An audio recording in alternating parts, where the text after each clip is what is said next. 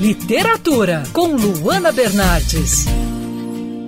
Recentemente eu assisti ao filme Um Lugar Bem Longe Daqui, produzido pela atriz e devoradora de livros Reese Witherspoon. O trabalho é uma adaptação cinematográfica do livro de mesmo nome da autora Delia Owens, que fez enorme sucesso no lançamento em 2019.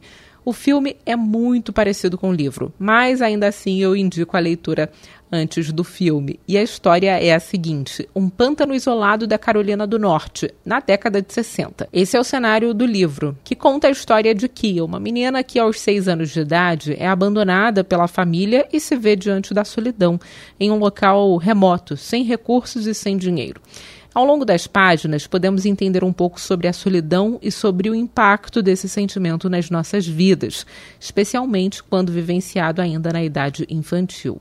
O vazio deixado pelos sucessivos abandonos ao longo da vida é preenchido pela paixão que a menina desenvolve pelos pássaros, pelas árvores e flores que cercam seu refúgio. Longe da cidade grande, sem amigos, Kia tenta sobreviver todos os dias com a ajuda de poucos conhecidos que, de forma quase inevitável, viram seus raríssimos amigos. Enquanto seguimos a saga do crescimento da menina, acompanhamos também a história de um assassinato em que Kia é a principal suspeita, ou seja, o livro narra duas épocas diferentes, né?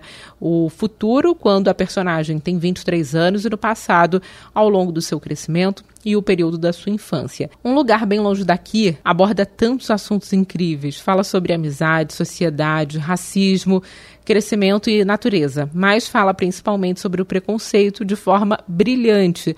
Essa é uma história arrebatadora para mexer mesmo com os leitores. Eu sou a Luana Bernardes e você pode ouvir mais da coluna de literatura, seção do site bandnewsfmrio.com.br, clicando em colunistas. E você também pode me acompanhar no Instagram, Bernardes Luana, Luana com dois N's. Quer ouvir essa coluna novamente? É só procurar nas plataformas de streaming de áudio. Conheça mais dos podcasts da Band News FM Rio.